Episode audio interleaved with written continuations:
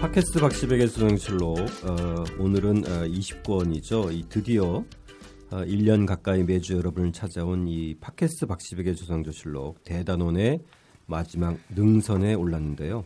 오늘 20권 망곡 500년 조선왕조가 저물다. 오늘은 그 일부 순서 1894년 가보농민 전쟁으로 20권을 열어보겠습니다. 저는 휴머니스트의 김학원입니다. 네, 안녕하세요. 만화가 박시백입니다. 예, 건국대학교 사학과 신병주입니다. 자, 오늘도 어, 남격재 선생님 에, 이번 치료 받는 중이어서 두 분 모시고 어, 진행합니다. 자, 오늘 어, 자 일장 이 동학의 확산과 농민의 각성으로 좀 어, 들어가 보는데요. 자, 이 갑신정변 이후에 이 청과 일본의 조선 정치 개입이 좀 강화된 거잖아요. 그래서 이제는 이제 러시아가 조선과 수교하기 위해서 하, 고 나서 이제 적극적으로 접근하기 시작하는데, 그죠? 네.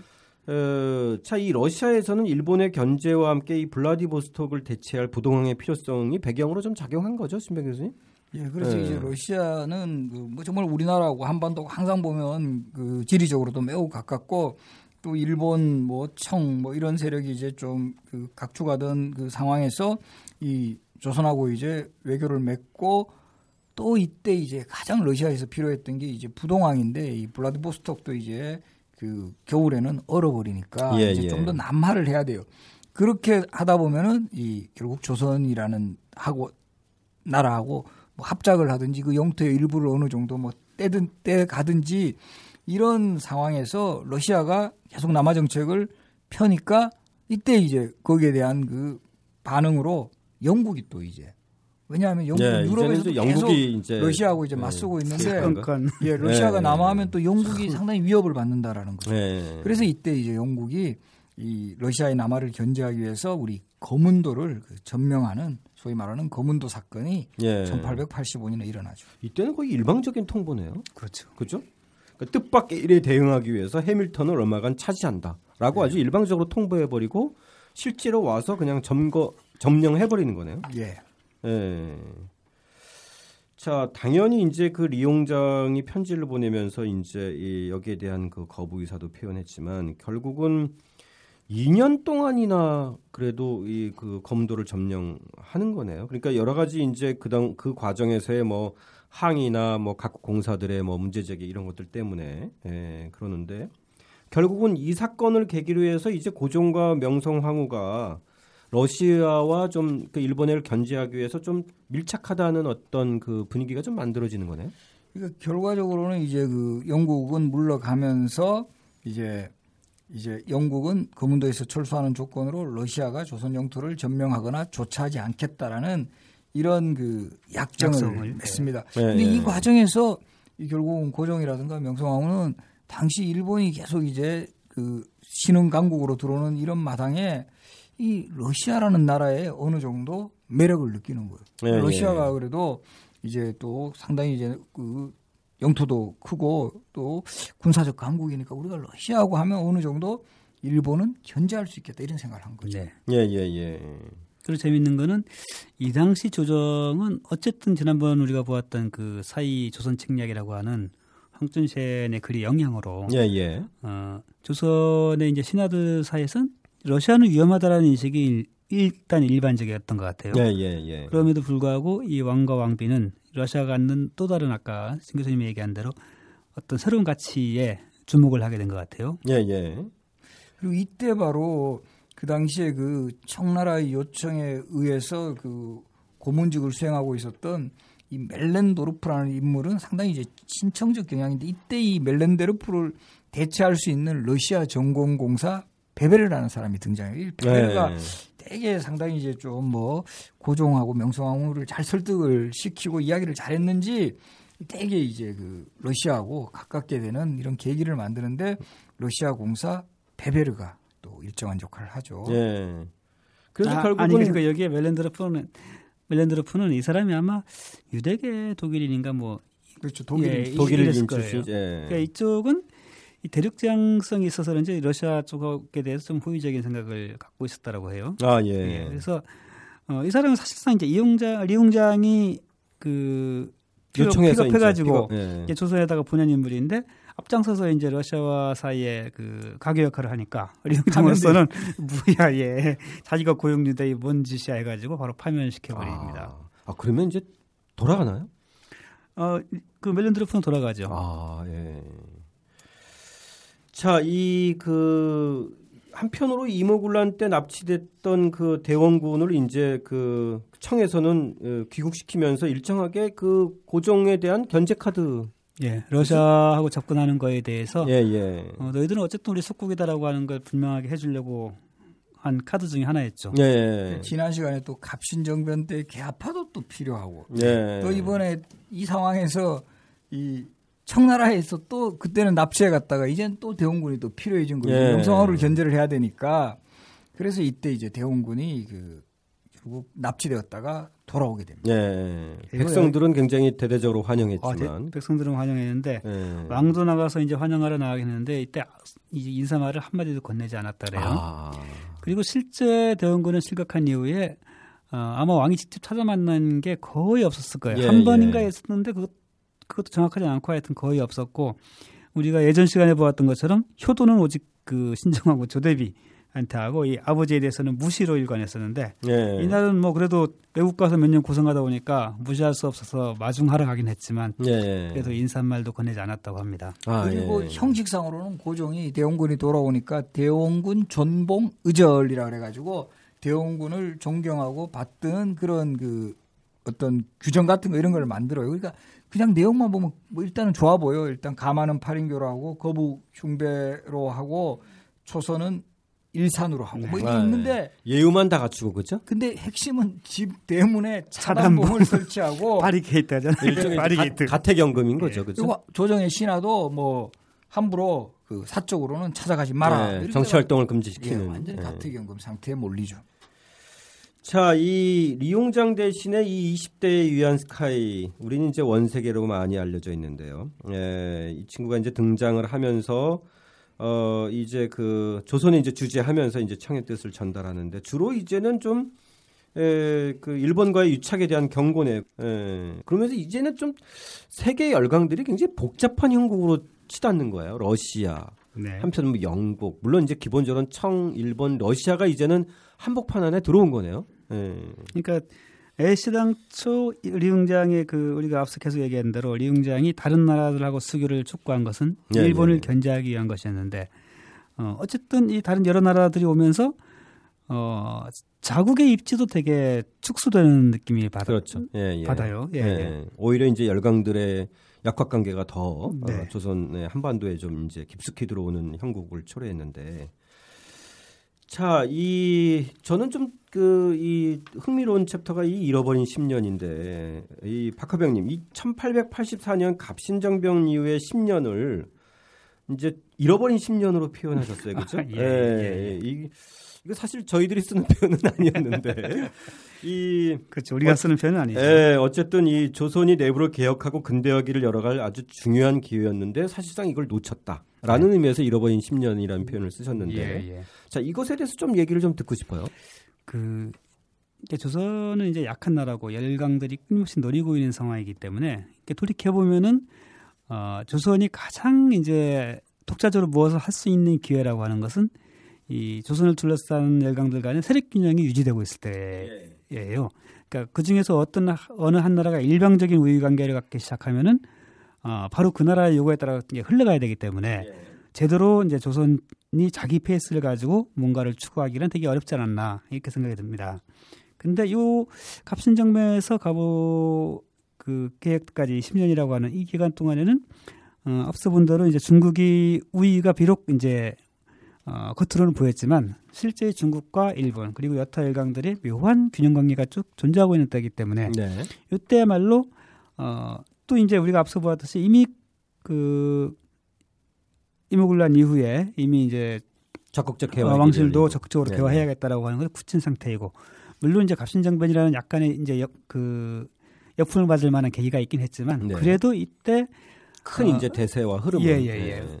왜냐하면 이때는 이미 많은 조신들도 다 이제 개화라고 하는 것이 뭐 거의 어쩔 수 없는 대세이다라고 하는 걸 다 인정하고 있는 상황이었었고 외국의 여러 가지 이제 상황이라든가 뭐 정부라든가 이런 것들도 많이 들어와 있고 그렇기 때문에 제대로 전략과 플랜을 갖고 진행을 했다라고 한다면 이 10년 동안 상당한 성과를 낼 수 있었지 않았나 네, 이런 네. 측면에서 되게 안타까운 기간이다라는 의미로 잃어버린 10년이라고 표현했습니다. 맞습니다. 예, 저희가 지난 시간에도 다뤘지만 이 개혁 주체 세력들의 어떤 좀 그런 뭐 일본에 대한 인식의 한계라든지 물적 기반의 취약이라든지 또 뭐 주체 세력의 어떤 그 어, 한계 이런 것 때문에 사실 여러 가지 그 개화의 조치들은 상당히 있었잖아요. 신병수 선생님 이때 그렇죠? 그렇죠. 이제 뭐 네. 대표적으로 그 뭐 이런 유경공원 같은 거 관리 학교를 세운다거나 또 이제 고종 30년에는 미국 만국 박람회에도 참석을 했고 또 이 외국 선교사들이 세운 이런 많은 학당들 지금도 네. 이게 계속 이어지죠. 배제학당, 이화학당들이 다 이때 이제 그렇죠. 배제학당, 만들어지는 뭐. 이학당 그리고 근대식 병원인 제중원 또 세워지고 예. 또 이제 전신이 가설대가 이제 통신 또 상당히 이제 이루어졌는데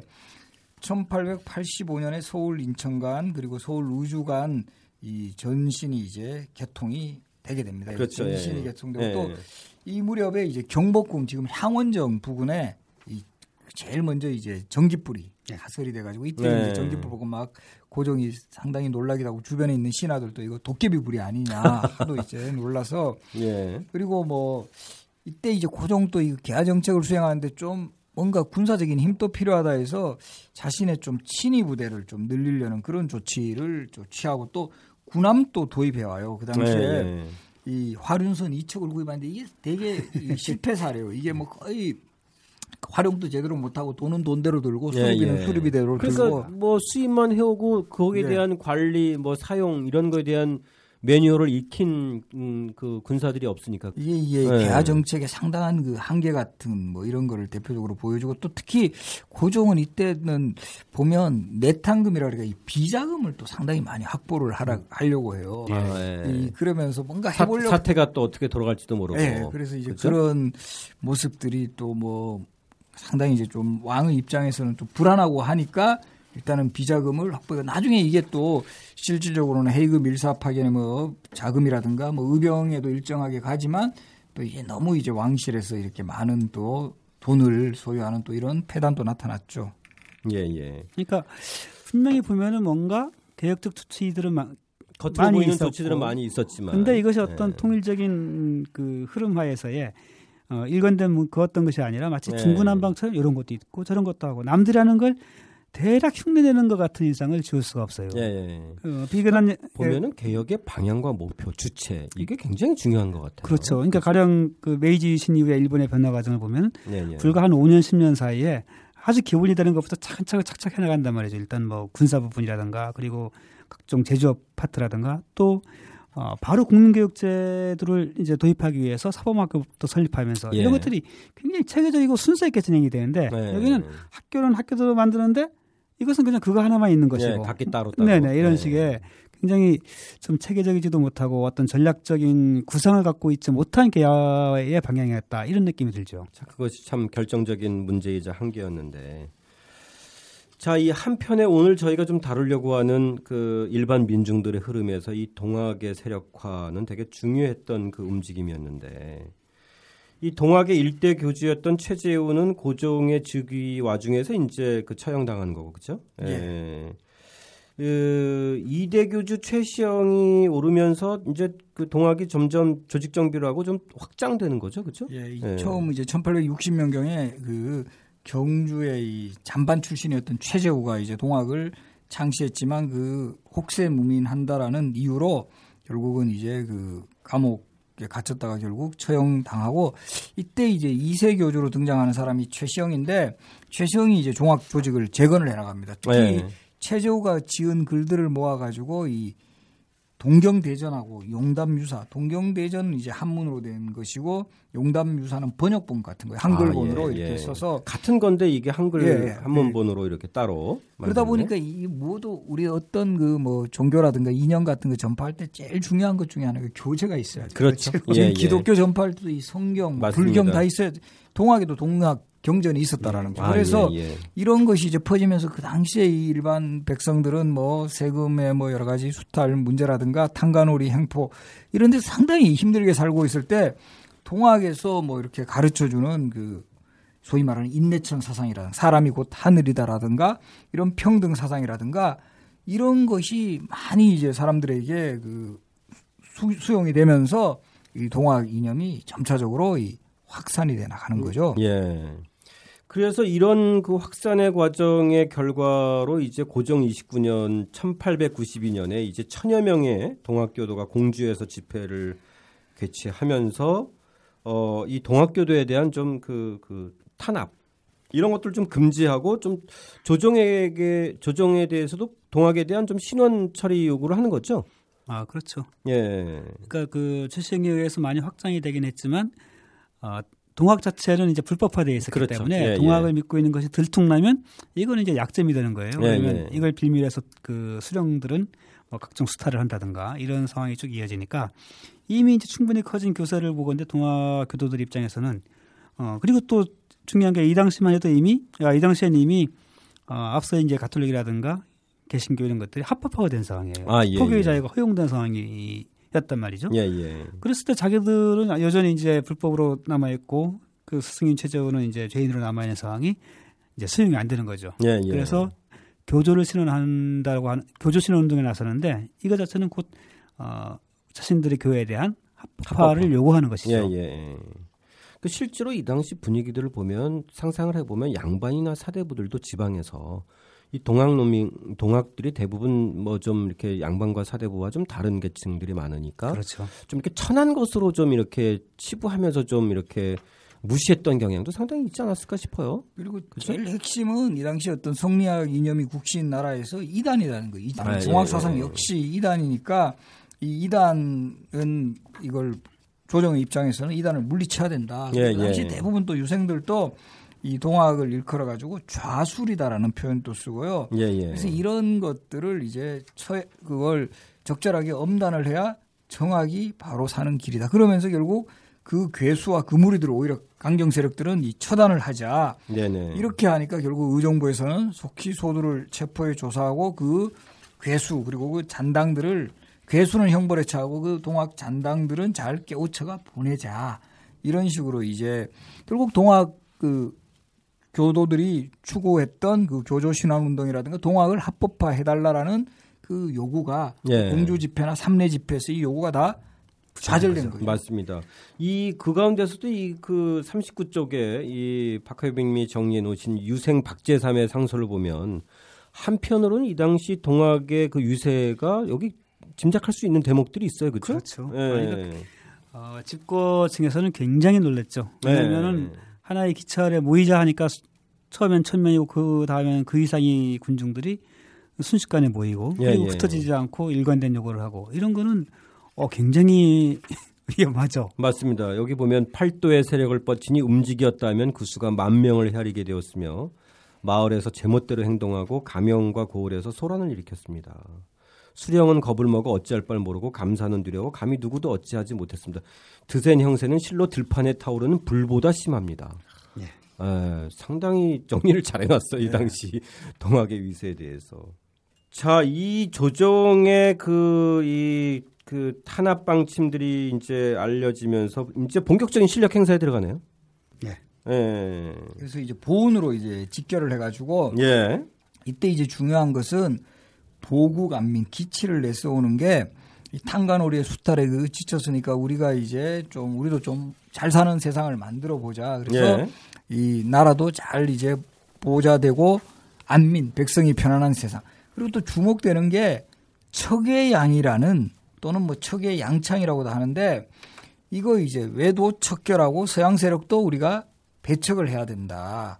이런 주장을 이제 하게 되면서 보다 더 이제 그래서 우리가 동학 농민 운동을 흔히 반봉건 반해세라는 이야기를 예, 예. 바로 이제 반해세 투쟁으로까지 이게 좀 더 초기에는 그야말로 반봉건 투쟁의 성격이었다가 이제 반해세 투쟁으로까지 이제 연결이 되죠. 예, 예. 그리고 여기에 모여드는 것이 이제 일단 동학농민들이 충분한 위세를 보여주니까 어, 이것에 기대서 이제 어, 그동안 이제 세상으로부터 버림받은 수많은 층의 사람들이 같이 이제 합사하기 시작하죠. 그렇죠. 동해 깃발에 이제 모이기 시작. 농민들이 네. 이제 참여를 하는 네. 거예요. 네. 그 이런 거 보면 이 조정에 그 받아들이지 않으면서 한번 정치 또 한편에 각성들 하면서 모이면서 이런 주장들이 점점 더 명분을 내걸면서 좀 의식적으로 각성되지 않았을까 싶어요. 굉장히 빠르게 그렇죠? 각성되죠. 예, 예, 예. 그러니까 이제 이때쯤 되면은 이전의 공주와는 다르게 이제는 그 내거는 슬로건이나 모이는 명분 자체가 예, 아, 좀 훨씬, 달라지기 예, 훨씬 더 거죠. 정치적인 예, 분위기를 분위기로 되죠. 갖고 그 과정에서 이제 저희 오늘 논의의 중심 인물인 이 전라도 금구에서 별도로 집회를 열, 열었던 이 전봉준이 있었는데 자, 이 전봉준에 대해서 박지백 황인 좀 그 얘기 좀 해주시죠.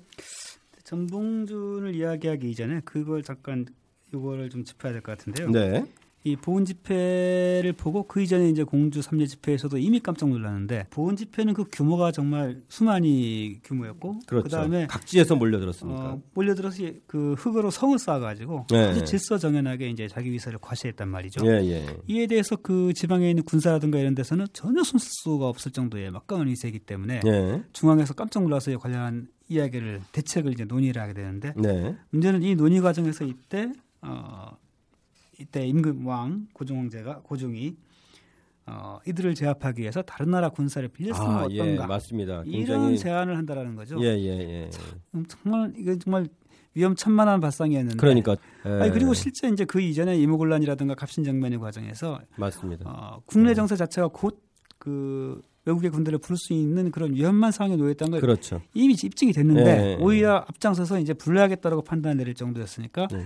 아 너무나 진짜 그 정세 인식이 전혀 없었고, 예, 그죠? 참 한심한. 정세 인식이 없었다라기보다 정말 진짜 좀 한심한 수준. 그러니까 그 어쨌든 왕실의 보호만이 최우선이었고 나머지 여타의 것들을 생각하지 않았다라고 하는 반증인데 예, 참으로 한심하죠. 예, 예, 맞습니다. 그 점은 그러 좀- 그것이 예. 나중에 또 한편에 비극을 불러 일으키는. 어떤 예, 과정으로 예, 예. 어, 확장되는데. 어, 근데 어쨌든 이 보훈 집회에서는 그런 이제 척의양이 보국간민의 기차에서 하지만 또 그 핵심은 이제 교조 신원이 여전히 핵심이었을 텐데 이보다 더 보국간민 척의 양에 더 힘을 쏘는 세력이 이 세력 안에 이제 존재를 하는 거예요. 아, 예, 훨씬 예. 더 목소리 크고 여기서 뭐 수많은 소모임이 또 있지 않았겠습니까? 맞습니다. 누구 여기 예, 예, 누가 예. 나가서 연설하고 막 그랬을 텐데 어, 그런 분위기를 주도했던 세력이 이제 보훈 외에 또 금구라고 전라도 금구라고 하는 데서 또 다른 집회를 이어가고 있었는데 아, 예. 이걸 주도하고 있는 층이 이제 어, 동아 그단 내에서도 다소 컬러가 좀 다른 예. 네, 전봉준이라고 하는 인물이었던 거죠. 예. 소농 출신이네요. 그렇죠. 그렇죠? 이제 소농 출신으로 시골에서 이제 훈장 생활도 했으니까 그 당시에는 나름대로 이제 좀 맞습니다. 이좀 똑똑한 그런 예. 지식인이었고 또 이제 전봉준이 힘을 발휘할 수 있었던 것이 동학의 이제 중간 조직책 같은 인물을 접주라고 하는데 예, 예. 이 전봉준 이외에도 인근의 접주들인 김계남이라든가 손아중 이런 사람이 이제 뜻을 같이 하면서 우리가 정말 제대로 된 그 이 무력 시위도 해야 된다 이렇게 하는 과정에서 딱 또 이제 뭐 어떤 면에서는 그 상황을 촉발시킨 그 인물이 등장하죠 고부군수 조병갑. 예. 예. 그리고 이때 전봉준이나 이 김계남 이런 사람들이 실제 접주가 그러니까 동학에 입교하고 바로 접주가 되는 그러니까 일단 영향이 빼는 인물이라는 걸 알 수 있겠는데 어, 동학에 입교하는 게 그렇게 빠르지를 않았어요. 되게 네. 비슷한 즈음이고 어, 이런 전후의 과정을 봤을 때 어쩌면은 이들은 이제 그 이전부터 그러니까 개항에서 이모곤란 갑신정변으로 이어지는 이런 급격한 변화의 과정을 거치면서 어, 굉장히 어떤 혁명적인 의식, 의식들을 갖게 됐다라고 저는 생각이 들고 아, 예, 예. 어, 이 과정에서 이 동학이라고 하는 아주 위력적인 이 탄탄히 잘 짜여져 있는 조직을 좀 활용하려고 일부러 들어간 게 아닐까라는 생각까지 들어요. 네. 뭐 그러니까 저도 궁금. 궁금한 게 이 전봉준이 그러니까 이제 뭔가 그런 좀그 그 소농 출신으로 훈장도 하고 여러 가지 또 이렇게 뭐 다양한 그 소장도 써주고 뭐 이런 활동들이 있었잖아요. 근데 그러면서 뭔가 아 이렇게 돼서는 안 된다라고 하는 문제의식들이 싹 싹 트고 동학에 들어가면서 그 활동을 좀 저변으로 확대하기 한 것인지 아니면 동학에 들어가서 그런 것들이 좀 더 확장되는 거지. 이건 좀 잘 그 기록상으로는 잘 그렇죠. 모르겠어요. 그렇죠? 네. 하지만 이 두 가지가 상당히 이렇게 맞물리면서 근데 예. 다만 어, 이 사람들이 하여튼 이제 지도층이었던 그 최시영이나 이쪽 하고는 다른 생각을 가졌다라고 그렇죠. 하는 건 확실히 알수 예, 있는 예, 게 예. 이미 보훈 집회 금구 집회에서 그 성격이 일단은 드러내 보였고 예, 예, 또 예. 곧이어서 이제 고부에서의 봉기 과정에서 보면은 내거는 강령이나 내거는 이제 슬로건 자체가 그 이전하고는 완전히 다른 정치적 예, 컬러로 예. 완연하게 띈다라는 거죠. 이것은 맞습니다. 갑작스러운 것이 아니라 충분히 그동안 생각해왔고 논의해왔던 것들의 결정이다라고 하는 것을 침- 미루어 짐작할 수 있겠죠. 맞습니다. 우리가 70년대 민주화 운동에서도 이 천주교나 기독교나 불교나 이쪽에서도 보면 뭐 그런 그 이제 꼭 그 교인만으로서가 아니라 그 이렇게 그런 것들을 어, 활동을 하면서도 그 속에서 어떤 좀 사회 개혁에 대한 싹들을 이렇게 같이 겸비해서 활동했던 것처럼 이그 전봉주도 아마 그런 그 연장선상에서 과정이 아니었던 예, 것 그랬을 싶은데. 가능성이 매우 큰 예. 것 같아요. 자, 이 1894년 가보년의 동학혁명 그리고 이제 전쟁, 동학농민 전쟁으로 이제 치라는 과정을 좀 음, 살펴볼 텐데요. 이 보면은 항상 보면 이런 사건에는 그 악역 중에 악역이 등장해요, 그죠? 예. 이 전봉준이 살았던 전라도 고부에도 우리가 누차례 이제 언급할 어, 하- 하게 되는 이 수탈의 달인. 어, 박하백님은 그렇게 묘사했어요. 50쪽의 이 수탈의 달인 군수 아, 조병갑. 예. 근데 이때의 군수들은 다 수탈의 달인이었을 것 같아요. 아, 예. 저는 이제 조병갑이 맞습니다. 특별하게 악독한 수령이었다기보다도 수많은 악독한 수령 중에 그 하나였을 당시에 것이다. 평준화된 그, 그 수령.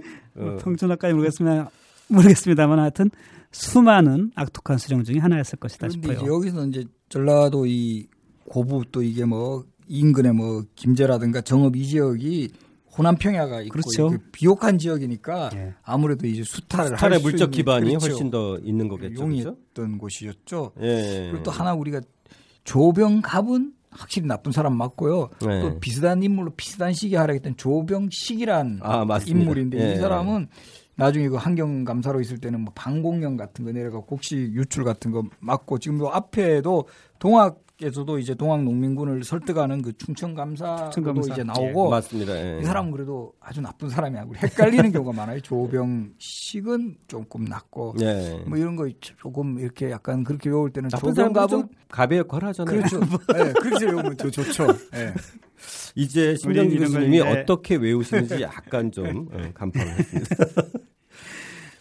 예, 물론 이 그 과정에서 이 그 억울한 농민들이 전봉준에게 뭐 소장을 싸가 싸 가지고 관하로 갔다가 봉변도 당하고 뭐 이런 일들이 비일비재하게 벌어지는데 자 이때 전, 전봉준이 이제 때를 알리고 사발통문을 만들어 돌렸다고 하는데 저는 이 사발통문 굉장히 그, 그 흥미로웠어요. 이 재밌죠. 예. 그러니까 사발 모양으로 발 기자의 이름을 썼다는 데서 유래했다고 하는데 그렇죠? 예, 맞습니다. 이 주동자 모르게 못 네. 알아보게 이렇게 굉장히 구다이어인 것 같아요. 이렇게 나열로 쓰면 사실 맨 위에 있거나 네. 다쓴 다음에 맨 뒤에 무슨 뭐 총대장이나 누구나 이렇게 되는데 이거는 진짜 뭐 누가 주동했는지 모르는 모두가 다 주동자다라는 의미잖아요. 이 비슷한 게 우리 회의할 때 원탁 쓰는 것도 예. 이거 하면 누가 이게 제일 서열이 높은지 몰라요. 예. 그냥 이렇게 네모나고 이러면 약간 서열 같은 게 제일 뭐 중심에 앉거나 이게 드러나는데 원탁하면 누가 모르겠다 마찬가지 비슷한 예, 예. 효과인 거죠. 그래서 여기 이제 사발- 사진까지 같이 나와 있는데 이런 전통은 좀 살렸으면 우리 70년대 80년대 그런 유인물이나 뭐 선언문 이런 데는 이 사발 모양의 이 그 기록들은 안 보이는 것 같아요. 그럴 필요가 없죠. 그때는 무슨 무슨 투쟁이었네 이랬으니까. 맞습니다. 예. 그때고 근데 요즘은 보통 가나다 순으로 쓰기 때문에 강씨가 되게 불리하게 나오는 경우가 많죠. 아, 그렇죠. 아니, 예. 또 그렇게 쓰잖아요. 왜 이하 가나다 순. 근데 어떨 맞습니다. 때 예, 좋은. 거는 예. 좋은 거는 우리가 이제 책 같은 거 아마 휴머니스트도 그런지 모르는데 공저할 때는 강씨가 좋습니다. 그러면 제일 이름이 앞에 나오기 맞습니다. 때문에 예. 누구 왜 이렇게 나와서 예. 아, 황- 공저할 때. 그렇죠. 네. 황씨들은 아무리 잘 써도 맨 끝에 이름이 네. 나올 수밖에 없는 또 뭐 그런 저희 휴머니스트 출판사도 출판사 단체 모임들이 열거될 때는 맨 끝에 있습니다 항상. 예. 그건 불리하네요. 자, 이때 사발 통문들이 돌면서 가졌던 이 그 주장들은 이전과는 좀 다른 모습들이 나타나요. 이 박하백님이 좀이 정리했던 이 당시의 그, 그 주장들 한번 좀 네, 쭉 적고 밑에다가 결의된 내용은 다음과 같다. 예, 예, 예. 그 이하가 진짜 쇼킹하죠. 예. 고부성을 점령하고 조병갑을 목 베어 죽일 것. 예. 군기과 화약고를 점령할 것. 군수에게 아부하여 백성을 침탈한 탐리를 엄히 징벌할 것. 전주 가명을 함락하고 서울로 나아갈 것. 예.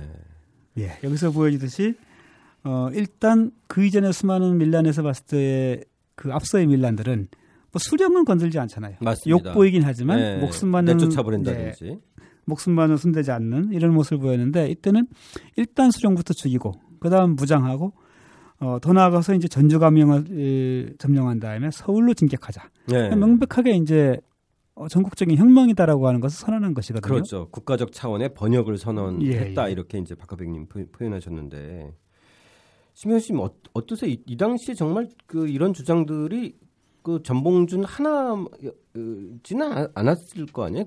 그 동학 그 당시 농민들의 전체 생각은 아니었겠지만 주도 세력들 사이에서의 뭔가 의식상의 변화는 분명히 있었던 거. 그렇죠. 훨씬 더 이제 강경하게 우리가 확실하게 이제 우리가 이제 뭐 관에 대해서 확실하게 이제 저항할 것은 저항하자. 그리고 뭐 대표적으로 전주 감명을 함락시키고 서울에 가자.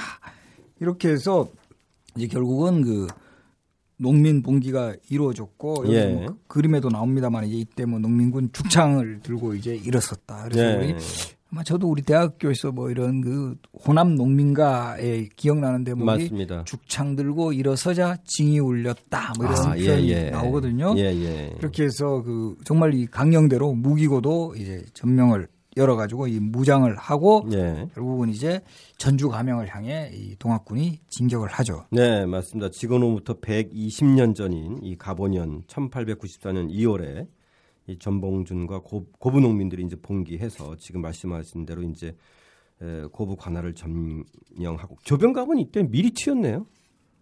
그러니까 그렇죠? 강령 예. 제 1항이 예, 강령을 못했죠. 미리 그 입수해. 봤나 봐요. 입수했나 봐요. 예.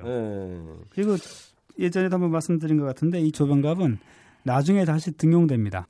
그리고 맞습니다. 이제 정말 아까 말씀하셨지만 딱 120년 올해가 가보년이죠. 네. 가보년이고 1894년 3월에 이제 백산에 이 농민군이 본격적으로 이 직결을 합니다. 아, 예, 예. 그때 이제 총대장으로 임명된 인물이 전봉. 전봉 정봉준 그리고 이제 총관령에서 김계남, 손아중 이런 인물들이 이제 되는데 이제는 어느 정도 대우도 좀 갖춰지고 어 그래서 어쨌든 서울로 올라가서 권기를 모두 없앤다 이러는 그러면서 이제 12개조의 기율도 만드네요, 그렇죠? 예. 그보다 이 경문이 진짜 멋 명문 아닙니까? 예, 예.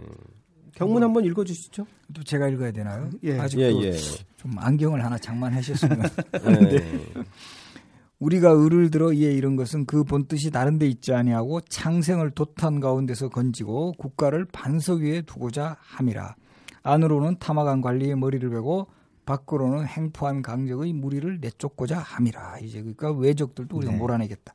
양반과 부호에게 고통받는 민중과 방백과 수령 밑에 굴욕당하는 소리들, 그 하급 그 아전들을 들은 우리와 같이 원한이 깊을 것이니 이제 아전들도 우리한테 합세하라. 예. 조금도 주저하지 말고 이 시각으로 일어나라. 만일 이 기회를 놓치면 후회에도 미치지 못할 것이니라.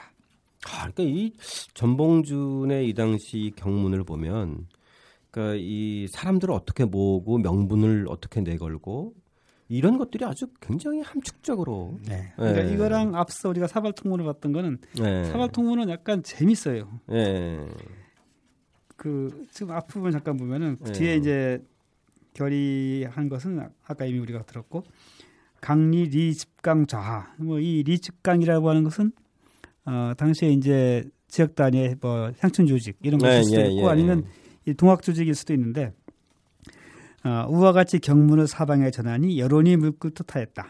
매일같이 난망을 부르짖던 민중은 곳곳에 모여 말하기를 난내 났어 난리가 났어 에이 참 잘 되었지 그냥 이대로 지내서야 백성이 한 사람이나 어- 한 사람이나 어디 남아나겠나 하며 그날이 오기만을 기다리더라. 이때 도인들은 선호책을 토의 결정하기 위해 축살리 송도 집에 도수를 정하고 매일 구름처럼 모여 차례를 정하니 결의된 내용은 다음과 같다. 해서 이제 결의된 내용이 예, 예, 거고. 예. 아, 이게 또 재밌는 게 어, 사발통문의 의미가 전혀 없군요. 선호책을 토의 결정하기 위해서 죽살리 송도 집에 모여서 했다고 이미 다 스스로 예. 밝히고 있습니다. 맞습니다. 예. 하여튼 이때는 이 결의는 굉장히 강경한데 맞습니다. 앞부분은 마치 이제 무슨 예. 아주 익살 해악이 있는 맞습니다. 어떤 문학 작품처럼 이렇게 예. 표현했고 여기서의 경문은 그야말로 이제 뭔가 피를 끓게 하는 예, 네네. 그런 그냥 우리가 이제 따지면 뭐 정말 대중적인 유임을 하고 예, 예. 그다음에 투쟁 결의나 선언하는 것이 좀 예, 어떤 그 내용이나 문체나 스타일이 상당히 달라서 어, 이두 개 비교 되게 흥미로운데요. 예. 이제는 정말 이 그 기율도 정하고 명의도 내걸면서 뭔가 이전과는 다른 확실한 명분과 대오 뭐 이런 것들이 이제 예, 그 갖춰지는 거네요. 그래서 자, 이제 그래서 이제 그 전주성을 점령하는 거죠? 예. 예, 그 백산에 집결한 농민군이 결국 전주성을 향 이때 이제 이 전봉준 부대, 그 손아중 부대, 또 김계남 부대 이렇게 이제가 주축이 돼가지고 특히 이제 공주 부근에 지금 그 황토연 황토제. 전투에서 네. 네. 유명한 예, 네, 그죠? 크게 이제 승리를 거두면서 이 사기가 아주 커졌고 반대로 조정에서는 이제 아주 놀란다 놀라는 거죠. 이렇게 이제 농민군이 기세가 그 큰 것을 알고 홍계훈이라는 인물을 이 사람도 이제 되게 자주 등장하는 예, 우리가 지난번에 예, 예 명성황후, 명성황후 왕비의 남자 예, 예. 홍계훈이 이제 초토사로 그리고 이제 장의영 근사를 이끌고 오는데 이게 이제 조정의 가장 핵심적인 부대란 말이죠. 예, 그 중앙의 경군이고 웬만한 사안이 있을 때는 이렇게 경군을 직접 보내지는 않습니다. 왜냐하면 경군은 그야말로 왕실을 보호하는 게 최우선이기 때문에. 근데 얼마나 다급했으면 그렇죠. 그렇죠?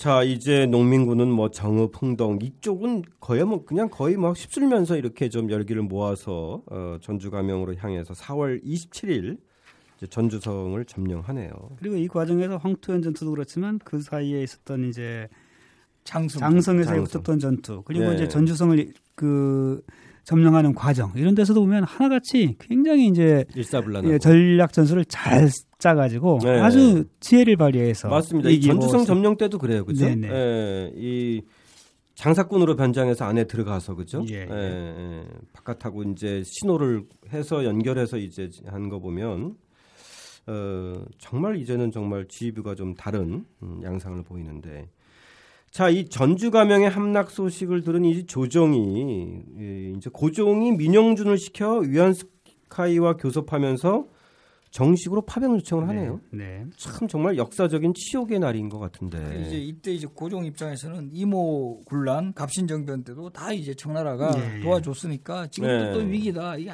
이게 지금도 좀 그렇지만 한 번 이렇게 습관을 들이면 맞습니다. 계속 이제 이렇게 맞습니다. 한다라는 거죠.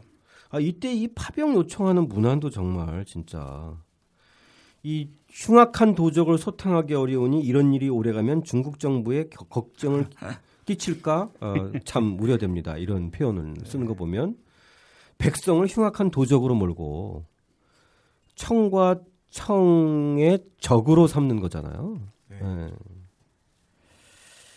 그 이모군란이나 감시정변 때도 물론 청의 기이 있었지만 이때는 양상이 전혀 다른 예. 양상이지 않나요? 네.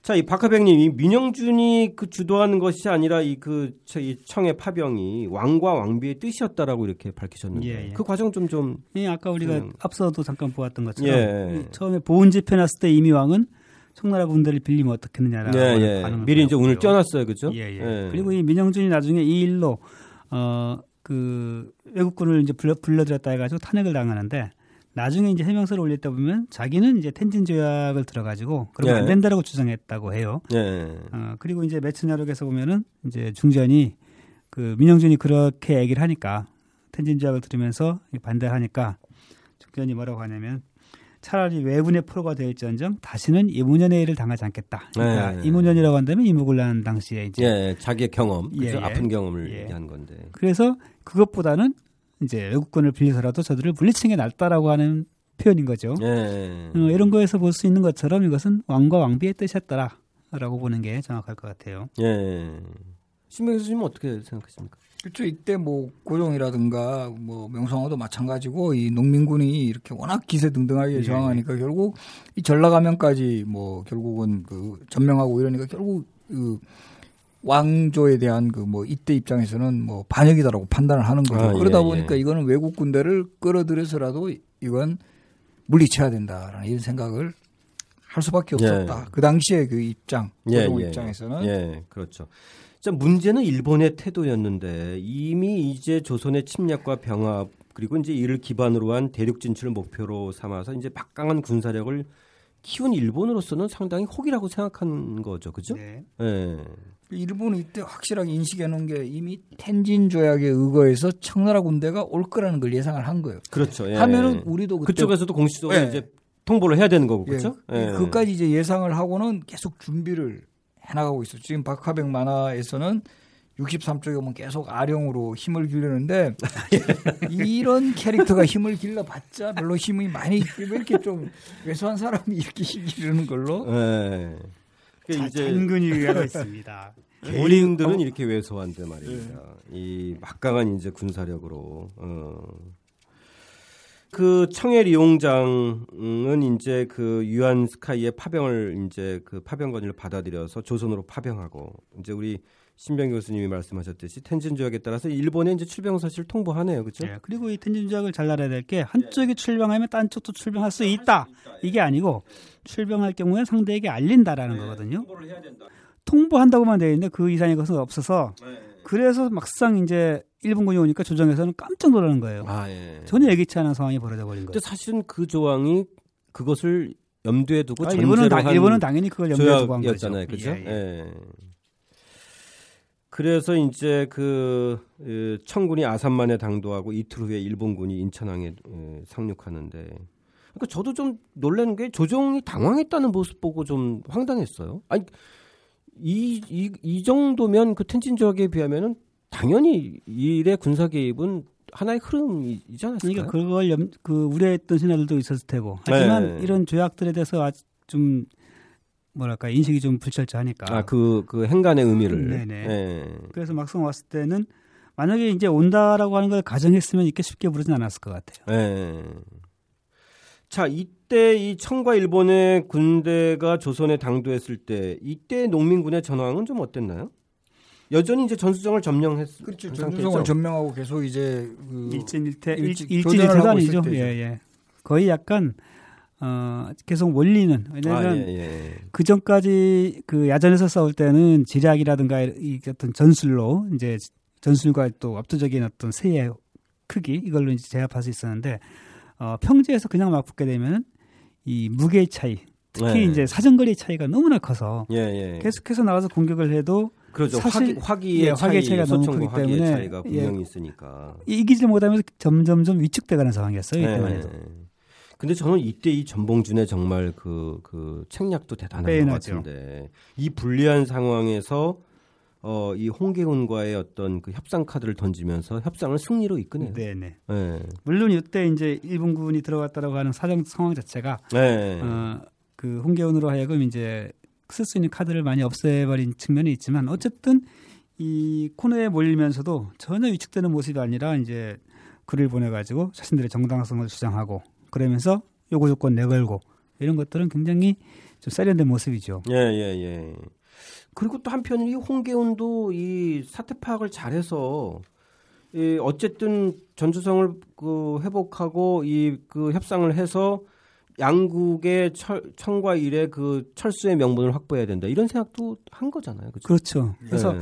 저는 요 때 보여줬던 홍계훈이라든가 또 네. 뒤이어서 나오는 전라감사 김학진 맞습니다. 그, 집- 예, 그 예. 전봉준과 함께 집강소라든가 이런 패전 계약을 실시하는 이런 신하들은 굉장히 괜찮았던 신하들인 것 같아요. 예. 그러니까 그 당시에 정말 그 흐름들을 예, 그 현장의 흐름들을 알았던 거잖아요. 그렇죠. 독자적으로 판단하면서 이게 나라 그냥 강병 일본도로 해서 안 된다는 것도 알고 예, 예. 우리가 이제 임진왜란이나 따를 때 보면 이럴 때 되면 아 상황이 이렇게 됐습니다. 다시 장계를 올리고. 받아오고 예. 이러면서 이제 날 다가거든요. 예. 근데 독자적으로 판단해서 아, 적당한 선에서 물러설 줄 알았다는 데서 굉장히 빼어난 신하들이었다고 어, 그렇게 보여요. 그럼요. 그래서 어쨌든 농민군의 요구 조건을 기본적으로 수락해서 전주 화약이 이루어지는데 사실 이때 이그그 협약이 맺어졌을 때 그다음에 이 그 이 농민군들의 일정한 어떤 승리감 이런 것들은 상당했을 것 같아요.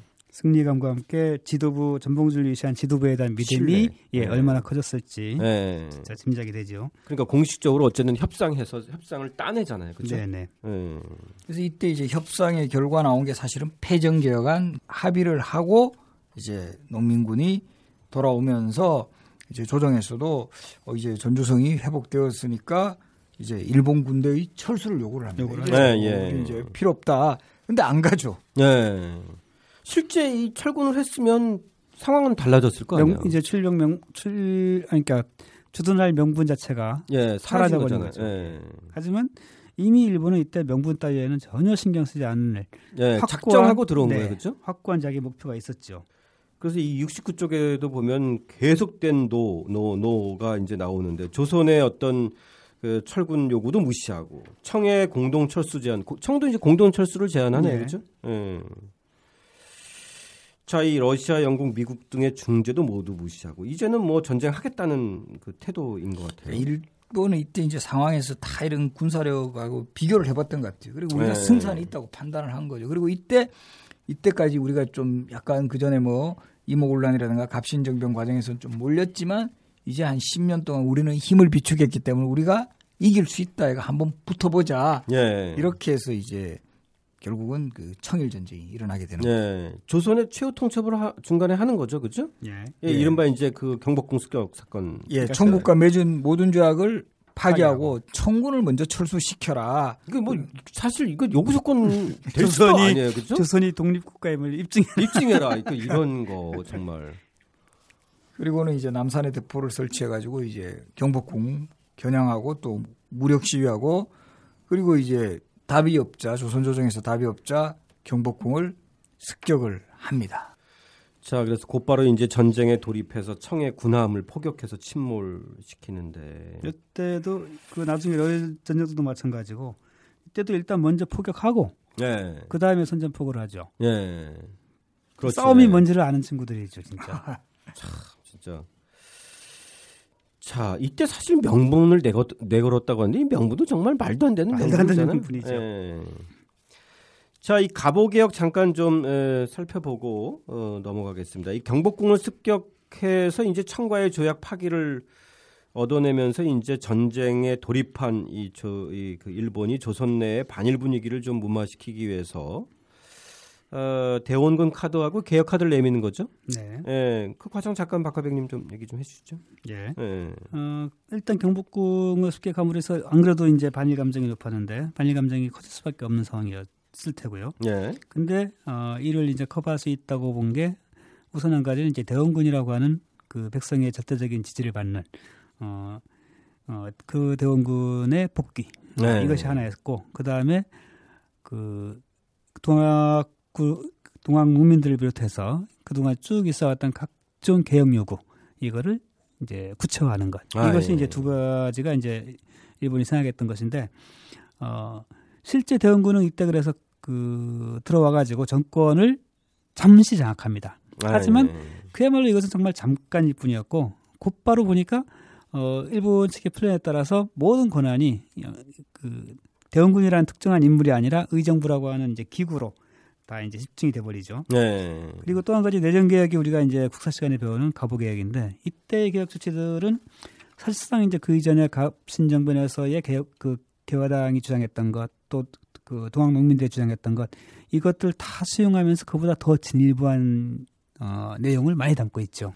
자 그것이 이제 그 갑오개혁의 그 주도가 이제 군국기무처를 만들어서 그이 주요한 갑오개혁의 내용들을 가결해서 집행하는 거죠. 네. 예, 그래서 이제 군국 기무처에서 여러 가지 이제 조처들이 나옵니다. 자주국선언 어쨌든 이것도 뭐 청에게 간섭에서 벗어난다. 이게 뭐 약간 일본의 요구에 그렇죠. 의해서 그 나오는 내용이고 개국 기념 사용이라든가 우리가 이 갑오 개혁 또는 갑오 경쟁에서 가장 유명한 뭐 노비제 폐지, 네. 노비제 폐지라든가 이런 아주 그 기본적으로 근대적인 요소도 뭐 분명히 있지만 또 한편으로 보면 너무 이제 일본의 어떤 그 입김이 강하게 개입된 특히 이때 영의정으로 임명된 김홍집이라는 인물이 그 상당히 이제 좀 일본의 어떤 그 입김을 상당히 받은 그렇죠. 예, 상태에서 예, 이런 예.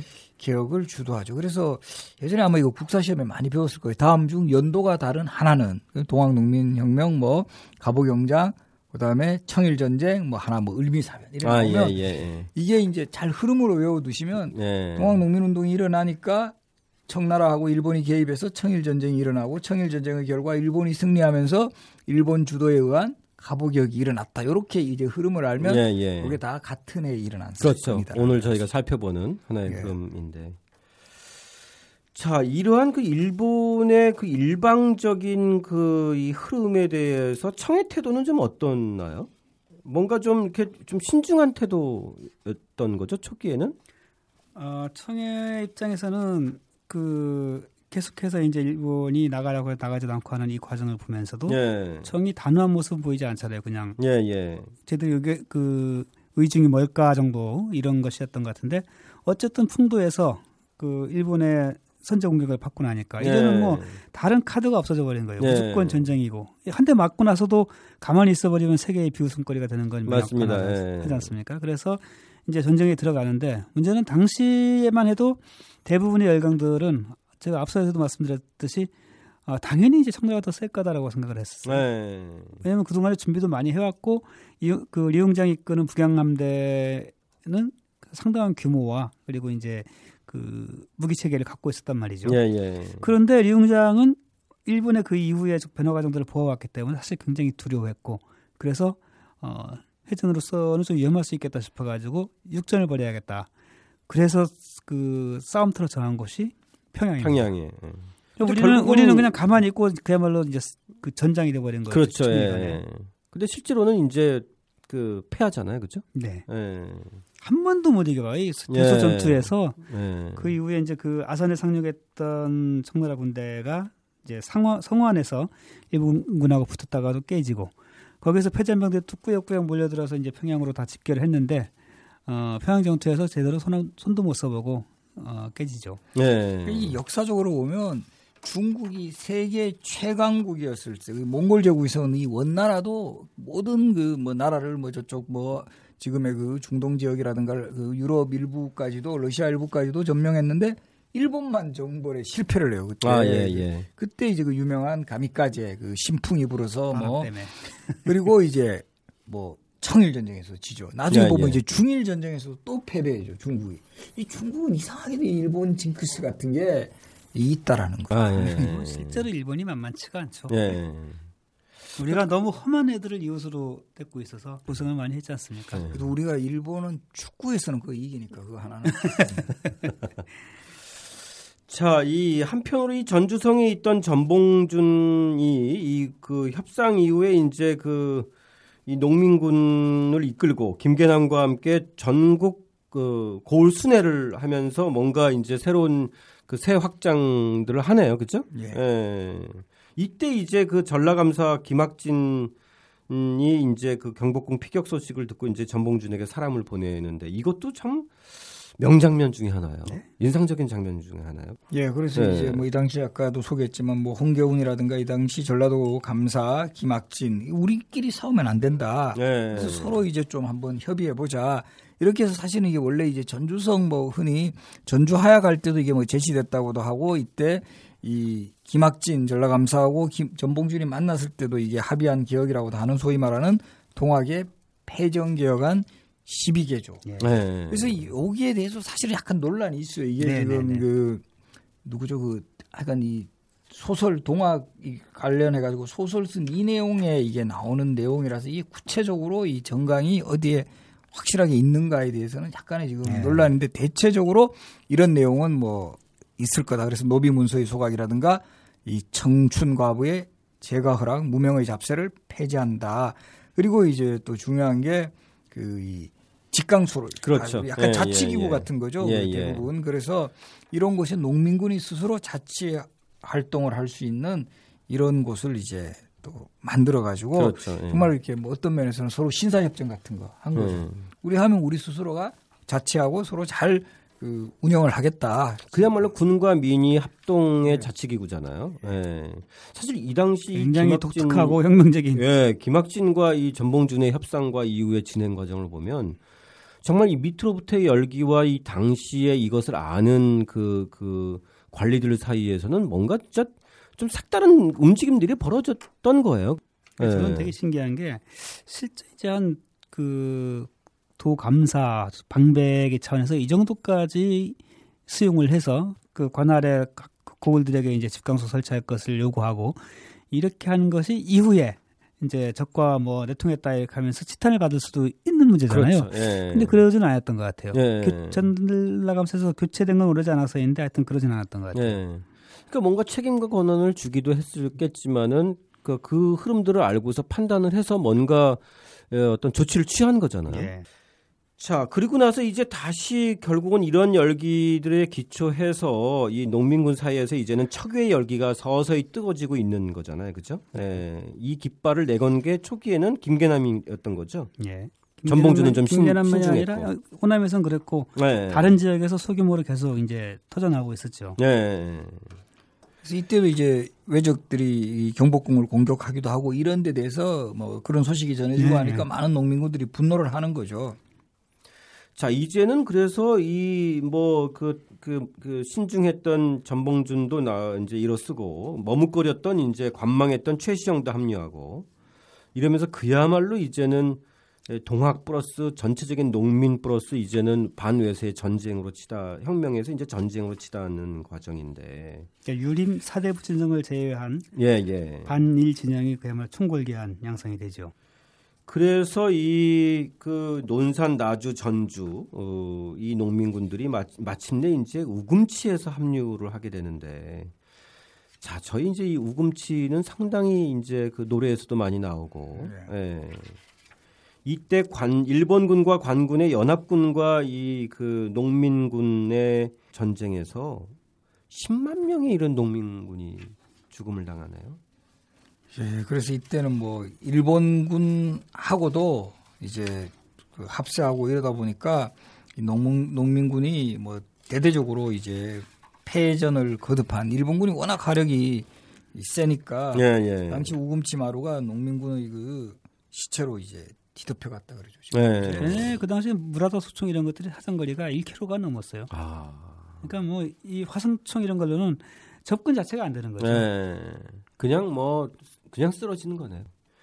근데 이 농민군들이 뭐 황해도 뭐 그 경상도 강원도 경기도 곳곳에서 이러다면서요? 예. 그야말로 이 동학교도가 있는 곳이라면 거의 모든 지역에서 다 일어났고요. 네. 규모가 이제 이렇게 호남처럼 컸던 데는 황해도, 황해도 쪽도 이제 동학교도가 꽤 강해서 네. 어, 그 황해도에서 황해 가명을 점령하기도 했었습니다. 아 예. 그리고 이제 어, 우리 가 존경에 맞이하는 김구 선생도 어렸을 적에 소년 장수로 불리면서 실제 여기 선봉대를 맡아가지고 아, 어. 그러니까 우리가 아는 그 김구 선생이 네네. 바로 예, 이 동학 그 농민. 동학농민의 소년 장수 예, 예. 김구잖아요. 예. 그리고 재미있는 게 이때 이제 그 김구 선생이 이 동학농민 전쟁이 이제 결국 실패하고 나서 예. 뭐 반수배 상태가 되는데 이때 거둔 게 누구냐면 안중근 의사의 아버지예요. 근데 안중근 의사와 그 아버지 그쪽 집안에서 또 민보단을 조직해서 동학민군과 맞서 싸웠다. 아 예, 예. 예.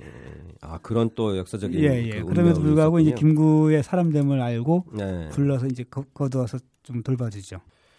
자, 아무튼 에, 이 당시에 그 소년 장수 김구의 이야기는 또 대단히 흥미로운 또 이야기 중에 하나였고요.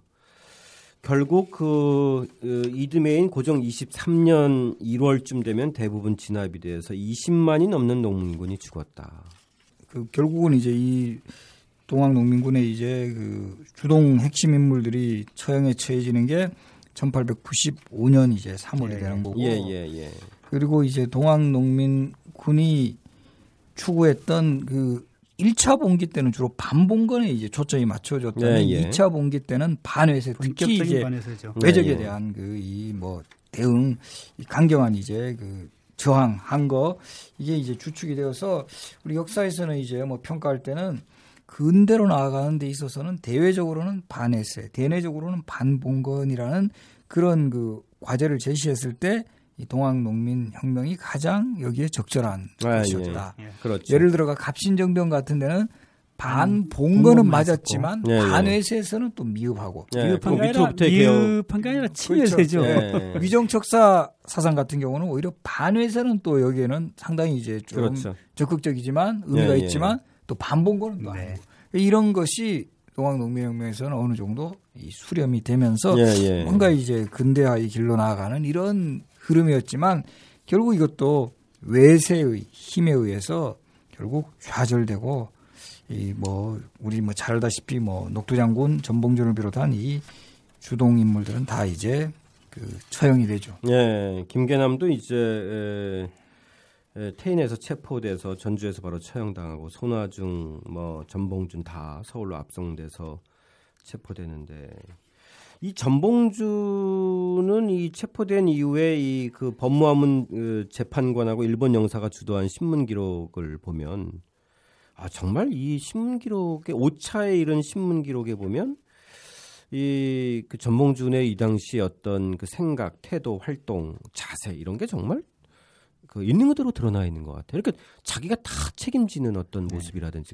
심지어 저는 흥미로 본 게 초기에 이름이 도대체 몇 개인가 이런 것도 있더라고요. 나는 이름이 하나다. 아, 전녹두는 누구인가? 그러니까 사람들이 그렇게 나를 불렀을 뿐이다 이렇게 나오는데 팔도가 일어나면 나라가 바뀔 것이다 이런 에, 그 신문 기록을 보면서 이 전봉준이 가졌던 당시의 어떤 좀그 그 생각과 활동들을 좀 에, 읽을 수 있는데 자, 이 1894년의 가보농민 전쟁 물론 이제 호칭에 대해서도 좀 이런저런 얘기가 있지만 네.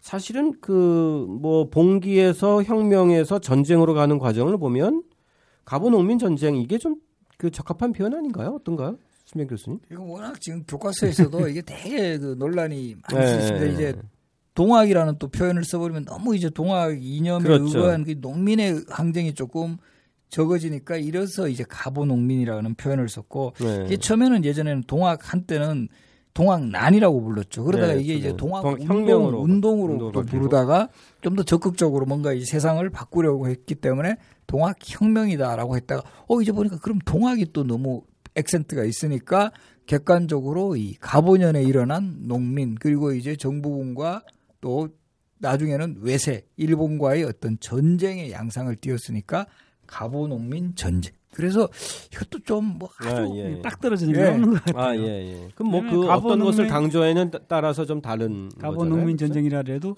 도대체 누구와의 전쟁인지가 좀 모호하고 아, 예, 네. 예. 그래서 또 뭐 어떤 분은 가보농민 혁명이다 뭐 이렇게 예, 이야기하기도 하고 근데 사실 과정을 보면 봉기에서 혁명에서 뭐 이렇게 전쟁으로 이런 과정들이 있기 때문에 저는 그래도 예. 그래도 동학이 들어가는 게 좀 합당한 아, 것 예. 같아요. 왜냐하면 어, 실제 이 동학의 교세라고 하는 것이 거의 출발이었고 마지막 이제 가령 최시영 부대 같은 경우도 보면은 그거 그야말로 동학세 동학, 동학의 그 세에 기초한 것이었는데 어, 이 추동력이 없이 이렇게까지 이제 끌고 오수라 끌고 온다면 굉장히 어려웠을 거라는 생각이 들고 아, 예. 동학 농민 그에 뭐 봉기가 됐건 혁명이, 혁명이 됐건, 됐건 전쟁이, 전쟁이 됐건, 예. 이 정도가 맞지 않겠나 싶어요. 맞습니다. 큰 흐름에서 보면 우리가 오늘 논의했던 반봉건, 반외세, 동학농민 혁명이나 전쟁 뭐 이런 식으로 그, 그 이야기 될 수 있을 것 같아요. 자, 이 1894년에 이 에, 동학농민 예, 전쟁 예, 혁명 예, 이것에 대해서 좀 박화백님 잠깐 어, 마무리 멘트 좀 해주시죠. 예, 뭐 하여튼 우리 역사에서 근현대사에서 어쩌면 가장 이제 뜨거운 시기였고 또 그 반대편에서 보면 또 가장 이제 가슴 아픈 어, 이러한 역사의 한 장면이 아닌가 싶은데 어, 그 방금 이제 그 신 교수님 말씀하셨던 것처럼 어쨌든 그 시대의 요구를 가장 잘 담아내고 가장 대중적 지지를 받았던 어, 우리 사회가 근대로 오는 하나의 어떤 그 문을 연 그런 일대 사건이 아니었나 생각이 들고요. 또 이- 안타까운 것은 그, 그 이후에 이제 동학농민혁명에 참가했던 수많은 이제 가담했던 사람들이 이제 돌아갈 데가 없는 거예요. 예, 예, 예. 어, 여기저기 유랑하게 되고 나중에 뭐 의병들한테 들어가게 되고 했었는데 그 대부분 이제 유림들에 의해서 일어나게 된 이후에 단발령 사건 이후에 그 의병들의 경우에는 끝까지 동학 이 동학당 동학농민 이들에 대한 이제 적대 의식이 굉장히 강해서 오히려 막 이제 색출하려고 하고 이런 모습들을 보였던 것들이 참 음, 안타까운. 그러니까 우리 역사가 어쩜 그렇게 다 이게 그 지향이 어찌 보면 큰 틀에서 하나가 될, 됐음직한 될 수도. 있었던 그런 세력들이 이게 정말 결정적이고 중요한 고비 때에 그렇지 못했는가라는 안타까움을 좀 예, 예. 예전에 저희도 한번 다뤘지만 그런 개혁 주체들과 이 동학 농민들의 어떤 그 밑으로부터의 개혁 세력들이 서로 뭔가 이렇게 만나지 못할 수밖에 없었던 어떤 역사적인 한계, 문제점 이런 예, 것들이 예. 참 아쉬워요, 그렇죠? 예, 예. 예. 신병 교수님, 뭐 저도 뭐 비슷한 입장이었고요. 예, 예. 이런 근대 사회 이 전개 과정에서 계속 이런 그 시대의 모순에 대해서 뭔가 이렇게 좀 변화시켜 나가는 이런 뭐 흐름들이 이 갑신정변으로 나타나고 이 동학농민혁명 또는 뭐 농민 전쟁으로도 나타나고 예, 예. 이런 이 양상 속에서 이것이 그래도 좀 그런 힘들이 이런 힘이 결과적으로는 이 우리가 주체적이고 이렇게 좀 그 자주적인 근대화의 길로 나갔으면 좋았을 텐데 결국 이런 영향이 이 궁극에는 좀 외세에 의해 꺾인다는 거 이게 정말 또 안타까운 우리 예, 뭐 예. 근대사의 한 부분이 아닐까 이렇게 생각을 합니다. 자, 오늘 이렇게 전국의 곳곳에서 이제 그 부정부패한 지배의 논리 그리고 또이 이, 이 반제국주의인 그, 그 논리에 맞서서 일어섰던 이 농민군들의 에, 어떤 과정들을 좀 저희가 살펴봤는데요.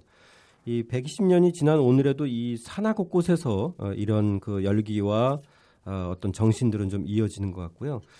자, 오늘 방송 마무리하면서 저희가 그, 그 많이 불렀던 노래 이사나에라는 노래가 있어요. 저는 이 동학 그 농민 얘기가 나오면 항상 이 우금치 마루에 네, 하는 우금치 그 구절, 예, 제가 그 구절 1, 2절만 잠깐 네. 예, 낭독해 드리는 걸로 오늘 방송 음, 마치겠습니다. 아, 부르, 부르시는 게 아니고. 아, 아니 이제 부르면 그거 제가 큰일 아유, 나고요. 저 기대합니다. 네, 왜 이러세요? 이 사나에 기나긴 밤이었거든 압제의 밤이었거든 우금치마루에 흐르던 에, 소리 없는 통곡이거든 불타는 녹두벌판에 새벽빛이 흔들린다 해도 굽이치는 저 강물 위에 아침 햇살 춤춘다 해도 나는 눈부시지 않아라 기나긴 밤이었거든 죽음의 밤이었거든 저 3월 하늘에 출렁이던 피에 물든 깃발이거든 목매인 그 함성 소리 고요히 이 어둠 깊이 잠들고 바람 부는 묘지 위엔 취한 깃발만 나부껴 나는 노여워오노라. 자, 에, 노래 에, 에, 1, 2절 에, 들려드리는 것으로 인해서 오늘 가보 에, 농민 전쟁 방송 마치겠습니다. 우리 함께 해 주신 박시백 확임 심영주 교수님 그리고 청취자 여러분 대단히 감사드립니다. 다음 주에 저희 2부 순서에서 다시 만나겠습니다. 예, 수고하셨습니다. 수고하셨습니다. 네, 수고하셨습니다.